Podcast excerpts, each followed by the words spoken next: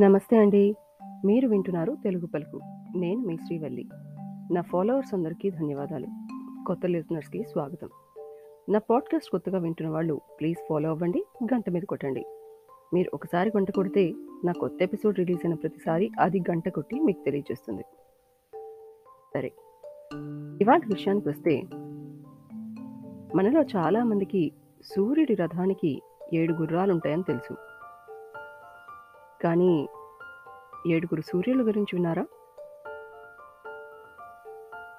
నేను అప్పుడెప్పుడో ఓ జానపద కథ చదివాను. ఏడు సూర్యుల గురించి. ఆ కథను మీతో పంచుకోవాలనుకుంటున్నాను. మరి కథలోని విషయం గురించి చెప్పినా ఇదివరకు ఎప్పుడో పాత రోజుల్లో ఏడుగురు సూర్యులు ఉండేవారట. ఒక సూర్యుడి తాపమే తట్టుకోలేక ఫ్రిడ్జ్‌లు, ఏసీలు అని అల్లాడిపోతున్నాం. ఒకసారి ఊహించుకోండి. ఏడుగురు సూర్యులుంటే ఎలా ఉంటుంది? అమ్మో! తట్టుకోవడం ఎంత కష్టం కదా! అసలు బతికుంటామా? ఏమో! అందుకే ఆ వేడి భరించలేక ఒక ఊళ్ళో ఉండే ఏడుగురు అన్నదమ్ములు ఈ సూర్యులందరినీ ఒకేసారి మట్టుబెట్టాలని అందరి మీదకి ఒకేసారి బాణాలు వేసి చంపే ప్రయత్నం చేశారట. ఆ అనుకోని దాడికి ఆరుగురు సూర్యులు చనిపోయారట. ఒకే ఒక్క సూర్యుడు మాత్రం అతి కష్టం మీద తప్పించుకుని ఎక్కడో దాక్కున్నాడట. ఈ ఊళ్ళో మనుషులందరూ ఏడుగురు సూర్యులు చనిపోయారనుకుని కొద్దిసేపు హాయిగానే ఉన్నారట. కానీ తర్వాత సూర్యుడు వెలుగులేని చీకటిని, దానితో వచ్చే కష్టాల్ని తట్టుకోలేక గగ్గోలు పెట్టారట. కానీ ఏం చేసేం లాభం అని ఏడుస్తూ ఉన్నారు. ఆ ఊరు దగ్గరలో ఉన్న అడవిలోని జంతువులన్నీ కూడా ఇలాగే బాధపడుతున్నాయట. వాటికి కళ్ళు కనిపించక ఒకదాన్నొకటి గుద్దుకొని, తొక్కేసి, గాయపడి చనిపోతున్నాయట. అంతలో ఎలా తెలిసిందో ఏమో కానీ ఒక కుందేలుకి ఒక సూర్యుడు తప్పించుకొని బతికి ఉన్నాడని తెలిసిందట.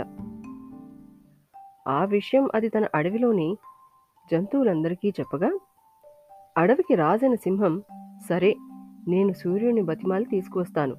మనకి ఈ కష్టాలు తప్పుతాయి అన్నాడు. అలాగే అని జంతువులన్నీ సరే అనటంతో సింహం గర్జించి సూర్యుడిని రమ్మని అర్థించింది. కానీ సూర్యుడు రాలేదు. ఆ తర్వాత తమ వంతు ప్రయత్నంగా అడవిలోని మిగతా జంతువులన్నీ కూడా సూర్యుడిని బతిమాలాయి. ఇలా ఏనుగు, నక్క, జింక, నెమలి, పావురం ఇంకా ఎన్నో జంతువులు, పక్షులు బతిమాలాయి. కానీ సూర్యుడు రాలేదు.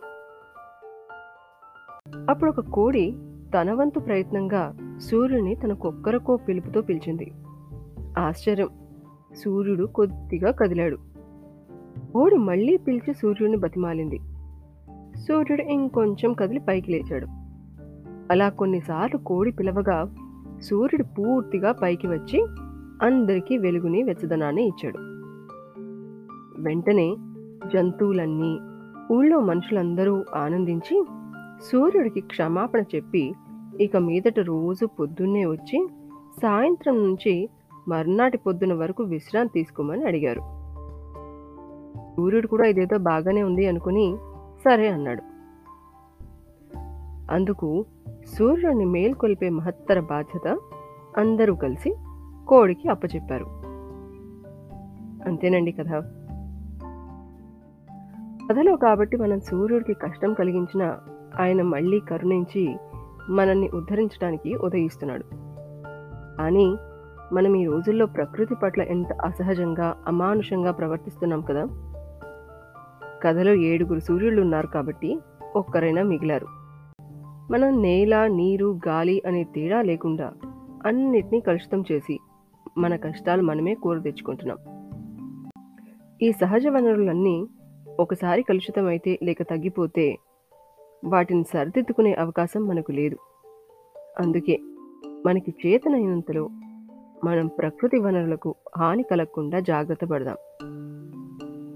ఏం చేయాలో, ఎలా చేయాలో చాలామంది చాలా సార్లు చెప్తూనే ఉంటారు. కాబట్టి ఇక్కడ నేను అవేమీ ప్రస్తావించను. ఎవరికి వారే ఆలోచించుకొని చేయాలి. వేరే వాడు చెప్తే చేసేవి, బలవంతంగా చేసేవి ఎక్కువ రోజులు చేయలేం.